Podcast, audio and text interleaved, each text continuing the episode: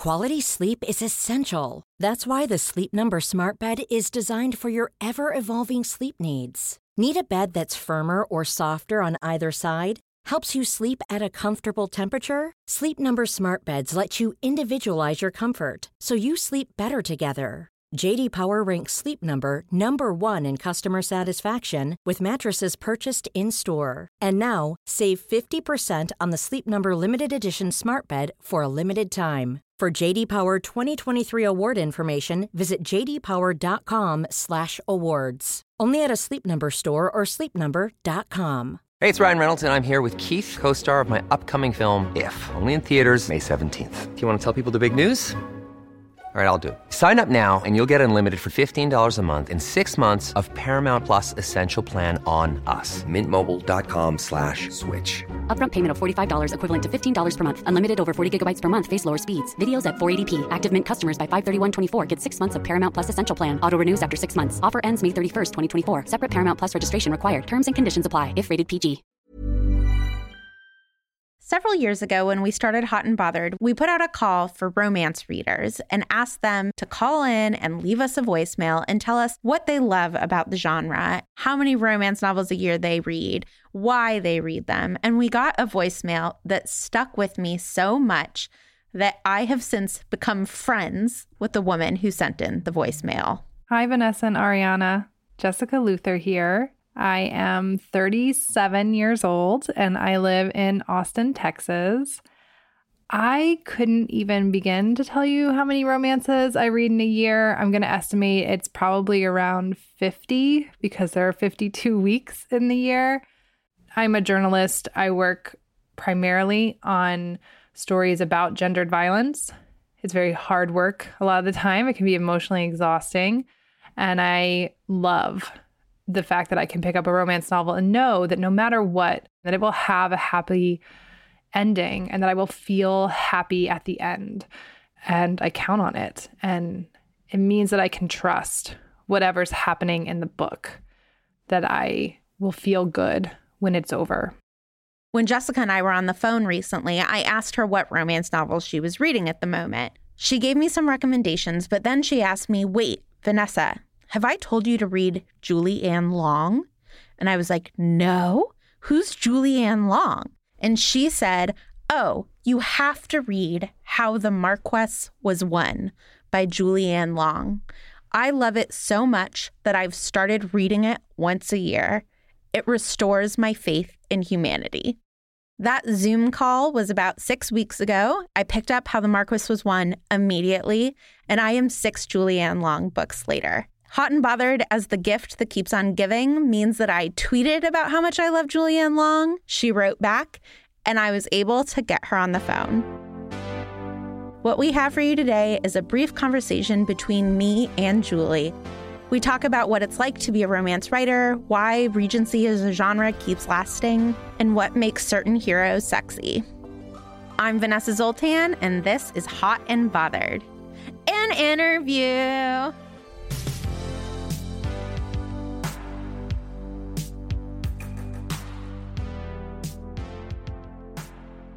Today, we are lucky enough to be joined by Julie Anne Long, an amazing romance novelist who I am like making quick work of her entire oeuvre. The first book of hers that was recommended to me was How the Marquis Was Won. But I have to say, Julie, that my favorite so far is It Started with a Scandal. I love that one too. Do you have favorites of your own books? It depends. I have different reactions to different books. With it started with a scandal. What stood out to me very strongly when I finished it was how much I missed spending time with like I felt like I was saying goodbye to friends. Yeah. And every book has a different kind of feeling at the end of it. And I felt wistful. I'm like, oh, I loved spending time with little Jack and and Lavay and Elise, and now I don't get to anymore. Yeah. But I'm so happy you love it. Well, tell us a little bit about yourself. How did you get into writing romance novels? Let's see, I've always wanted to be a writer. I've always, from the moment I could learn how to write, that seemed the whole point of learning to write was to be a writer. But um, life took, you know, a number of twists and turns. And I ended up in the corporate world. I worked in global finance at Levi Strauss for a while. And I played in bands in San Francisco. So I played guitar and sang and wrote songs and stuff for a while.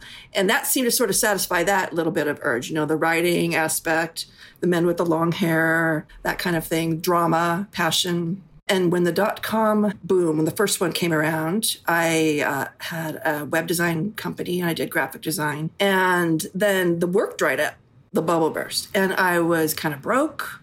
And most of my friends had moved away. And I, I, needed to do something and this is what I did. I like I took that opportunity to finish the book that I always wanted to write. I thought it would be fun to write something that I loved reading. So I started and I wrote The Runaway Duke and I wrote it and I got an agent and published it. And that was back in 2004. It's amazing. It's like the dream.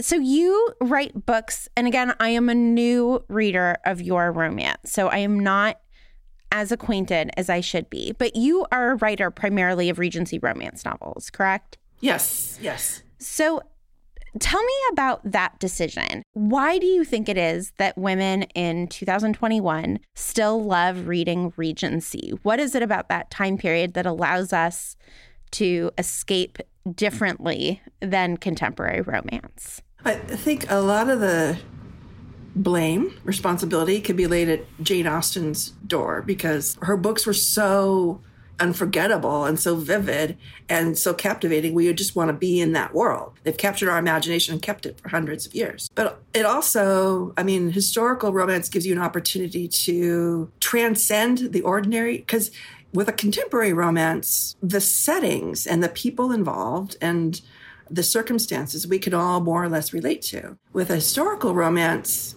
we can only guess. It, what it does is it, it transcends and lifts us more out of our ordinary world in the way that a dream or a fantasy would, I think, with long gowns and fans and horses and carriages and, you know, dukes and the Regency as a scrim, sort of, where we can sort of project our modern needs and, and desires. And I think it does provide that kind of a backdrop that's like a Zoom background, you know, you're like, or, you know, that we can lay any story against that particular setting. We set it in Mayfair and we put them in dresses. And for the most part, the context is historical. But because this point of these stories is for women to see themselves reflected, I think, and to feel appreciated and to escape, that's what we want to do. We want to adapt that circumstances to whatever modern standards there are. Does that make sense? Yeah. I also think that it's like catharsis through melodrama, right? Like, I'm not trapped the way that a character in Regency romance is trapped, right? Like, she, this character, is like, I'm going to have to become a servant and live a life of servitude if I do not find a husband. And she's trying to outrun a piece of gossip, right? She's like, as soon as this piece of gossip hits the suburbs, I'm screwed. And like that is obviously not something I can relate to, but I can relate to the feeling of feeling trapped, of feeling trapped in a bad relationship and feeling like, I mean, I remember this when I was 29 and I just feel so silly that I felt this way at 29 now that I'm 38. But like I was 29, I was in an unhappy relationship and I was like, but this is my chance. It's too late now to try with someone else which obviously isn't true, but I feel like you can't say that and take yourself very seriously at 29 in the United States as a liberated woman. But you can read about yourself in these like much more trapped dynamics. It's true. I think that's a lot of studies have been done about fiction in general. It helps us build empathy because we do run that gamut of the story. And there's a safety in particular within romance. Like you said, it's a catharsis, but we also, it's a comfort zone where we can live out those tragedies and see the possibilities. And so it helps you to imagine the possibilities of freedom or change, I think. Oh, I love that. Yeah. People ask, why would you be interested in romance when they're so similar? But aren't they all the same? That's the, one of the questions that we have to contend with. And the anecdote I often volunteer is like if you're sitting on the bus and there are two people on the seat in front of you, and one of them says, You know, that guy had a crush on in high school? Well, he started working in my office. Why is that interesting? It's because once you start caring about the characters, everything is interesting. Even the most mundane things about your friends are interesting, right? And so that's why it's an empathy. We want to empathize. Romance creates empathy. And once you know those characters and like them, you're invested in their story, even if it's a familiar story. That's just what humans are. We want that connection. And it's more easy to escape into that world, to forget yourself for a little while, I think. And I think that's probably the key to its continued appeal. Is there something specific about that world that you enjoy writing? Like, do you love writing about the balls or the social structures of the time and how difficult they were to break? Is there something about Regency that you're like, this is fun to play with? Oh, I do. I love the social structures. Like, with it started with a scandal, we have people from two different, very different stations in life. And I love the friction and the possibilities for conflict that presents, you know? It's kind of thrilling and sexy as these two people try to work that out. That's a big part of it and just the entire i've just sort of love that part of history. I don't know who sold me on it more jane austen or amanda quick you know but i was always just very sort of entranced by it. The clothing the carriages the mores the history all of that is fun. But i think you nailed it when you said the social structures Hey, I'm Ryan Reynolds. Recently, I asked Mint Mobile's legal team if big wireless companies are allowed to raise prices due to inflation. They said yes. And then when I asked if raising prices technically violates those onerous two year contracts, they said, What the f are you talking about, you insane Hollywood ass? So to recap, we're cutting the price of Mint Unlimited from $30 a month to just $15 a month. Give it a try at mintmobile.com slash switch. $45 upfront for three months plus taxes and fees. Promo rate for new customers for limited time. Unlimited more than 40 gigabytes per month. Slows. Full terms at mintmobile.com.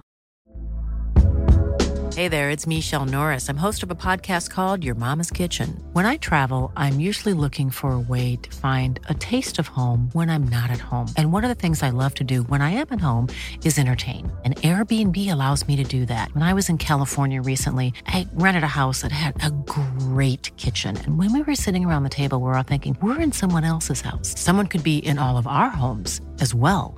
If you have a home, but you're not always at home, you have an Airbnb. Your home might be worth more than you think. Find out how much at airbnb.com/slash host. And so, something that you pull off so brilliantly is you often have two characters where the man, understandably given the time period, has a lot more power than the woman. And sometimes not only is it gender dynamics, but he is wealthier. He is her boss. He is the captain of the ship and she's a stowaway on it. And yet the relationship still read, even to a contemporary reader, is so consensual. It's not this like icky feeling of, well, of course she's going to sleep with him. He's her boss. I'm wondering how you go about threading that needle. Are you like, so she has to beg for it because he has the power? Like, what sort of rules do you have in order to navigate that?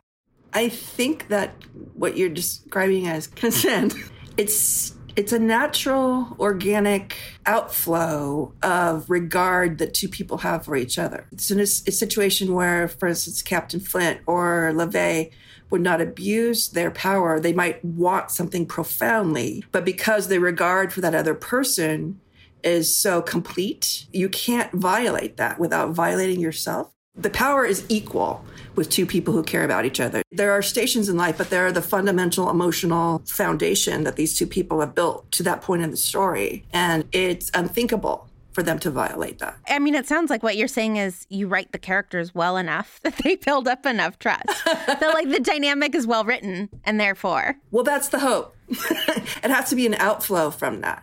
I mean, I think I can imagine there are romances that take advantage of a dynamic that is less fluid or forgiving or mutual.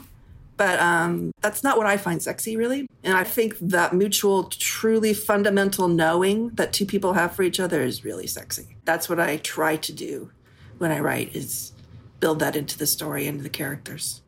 So many of romance novels in general are these series, right? So the books that I've been talking about so far are part of the Pennyroyal Green series. And so you have a couple of settings within these multiple books.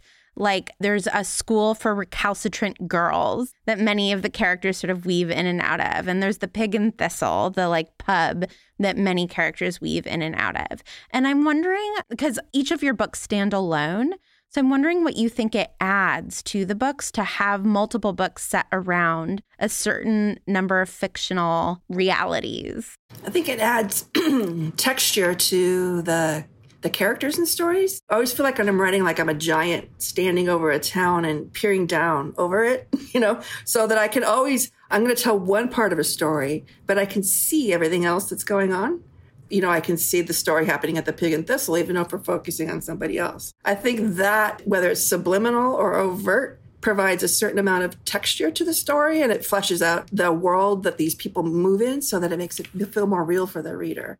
At least that's the hope. And it's also fun for me. It's fun for me to imagine all of these places and the things going on inside these places and life continuing even when I'm not telling a story set in a particular place in right. the series. Or like when you're composing a piece of music, or, you know, there's that underlying foundation, a theme that runs through it. I feel like that's kind of part of it too. I've never read anything like Miss Marietta's Academy in any other romance novel I've ever read. A school for poorly behaved young women?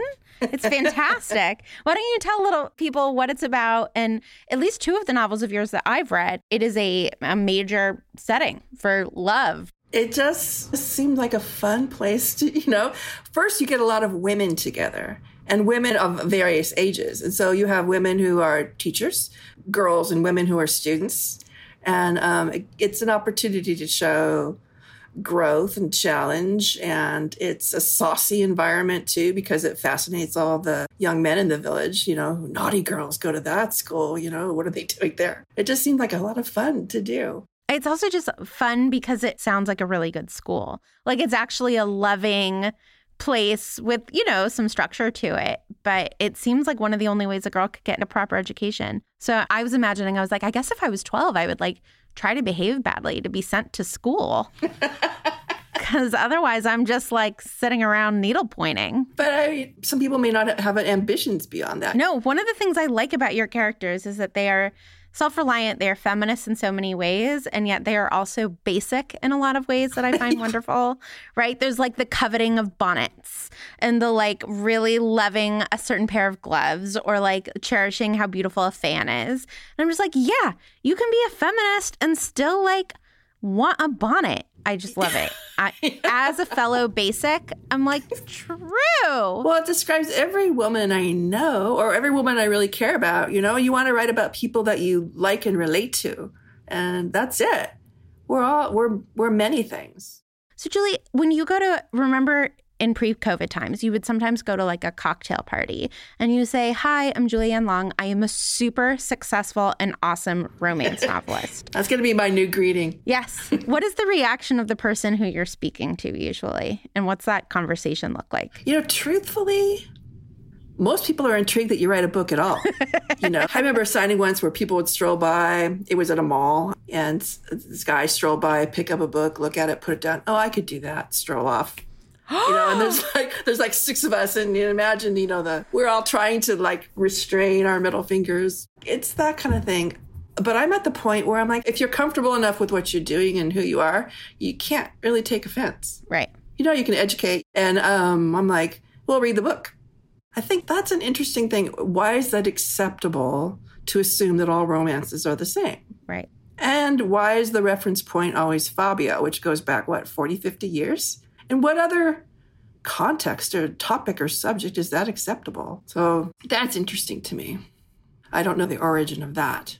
My friend Chloe, whenever anybody mocks romance novels, she goes, Oh, which one did you not like? Yeah. Oh, good one. Yeah. And they're just like, Oh, I've never read one. And she's like, Oh, I don't feel comfortable saying I don't like something until I try it. Yeah, I'm curious about the origin and the acceptability of that particular prejudice you know, because they've been around forever. I've read romances that were written in the 30s that were delightful. It's a reflection of women's concerns, you know, women's fantasies, how they change throughout history. And um, I wonder if that's part of it, if it's because women love it so much. And also, people do like to stratify, people like to rank. People like something to feel superior about. You know, that's just the way our human nature is. I feel superior to John Updike. so, and I enjoy feeling superior to him. It's all good. I was raised in a house where we had, you know, everything, and I mean everything. And I read, you know, the Bhagavad Gita, Rosemary Rogers, you know, everything. And we didn't differentiate. And I think that's probably a good part of my upbringing. Yeah. Here, here's some books, read them, you know, enjoy, explore the world. That's how Virginia Woolf was raised too. Well, then there you have it. It worked out for you and Virginia Woolf. So everyone else, try it. Just throw some books at your kids.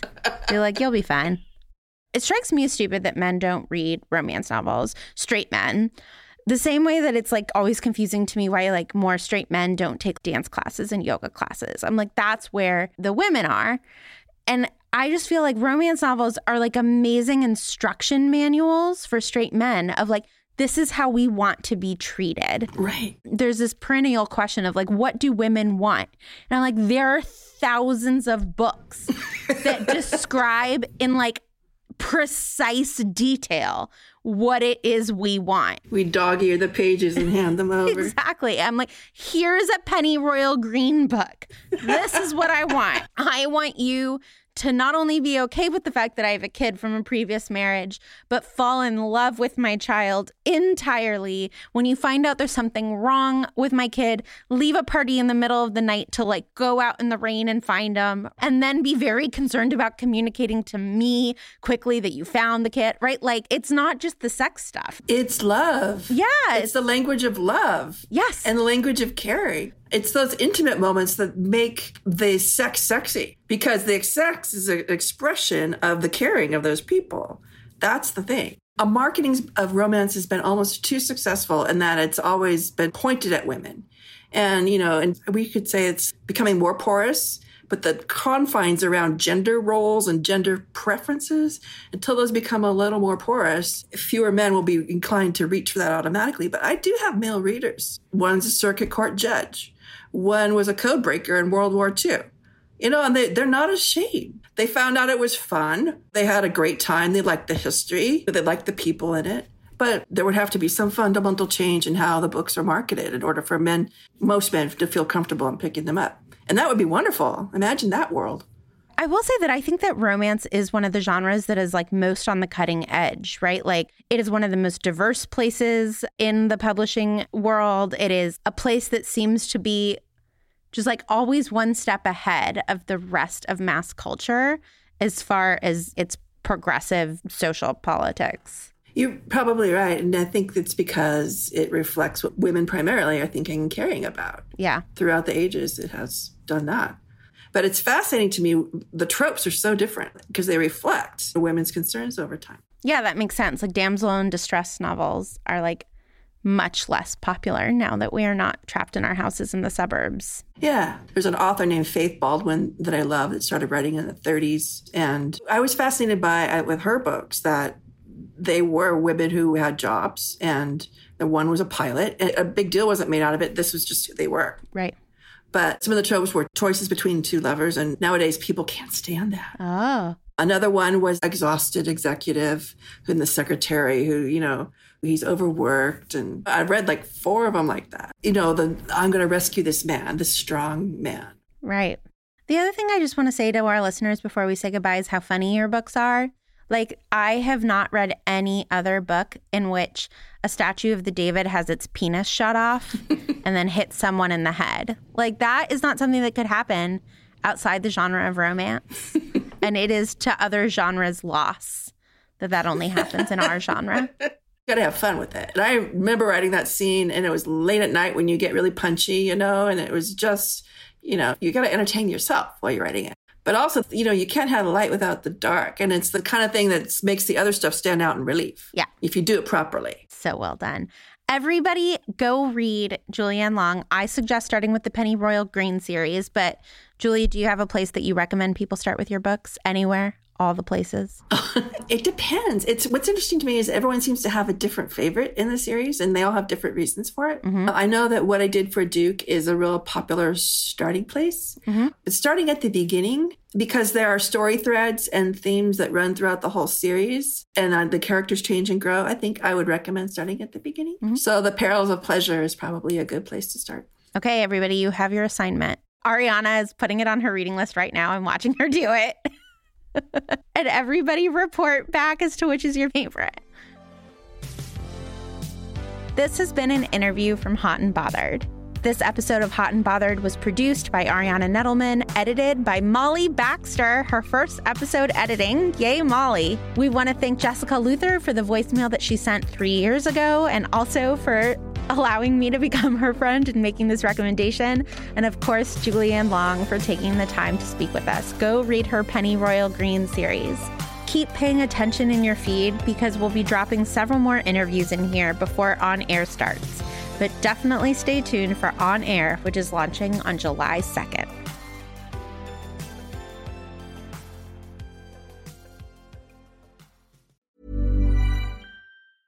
Even when we're on a budget, we still deserve nice things. Quince is a place to scoop up stunning high end goods for 50 to 80% less than similar brands. They have buttery soft cashmere sweaters starting at $50, luxurious Italian leather bags, and so much more. Plus, Quince only works with factories that use safe, ethical, and responsible manufacturing. Get the high-end goods you'll love without the high price tag with Quince. Go to quince.com/style for free shipping and 365-day returns. Mom deserves the best, and there's no better place to shop for Mother's Day than Whole Foods Market. They're your destination for unbeatable savings, from premium gifts to show-stopping flowers and irresistible desserts. Start by saving 33% with Prime on all body care and candles. Then get a 15-stem bunch of tulips for just $9.99 each with Prime. Round out Mom's menu with festive rosé, irresistible berry chantilly cake, and more special treats. Come celebrate Mother's Day at Whole Foods Market.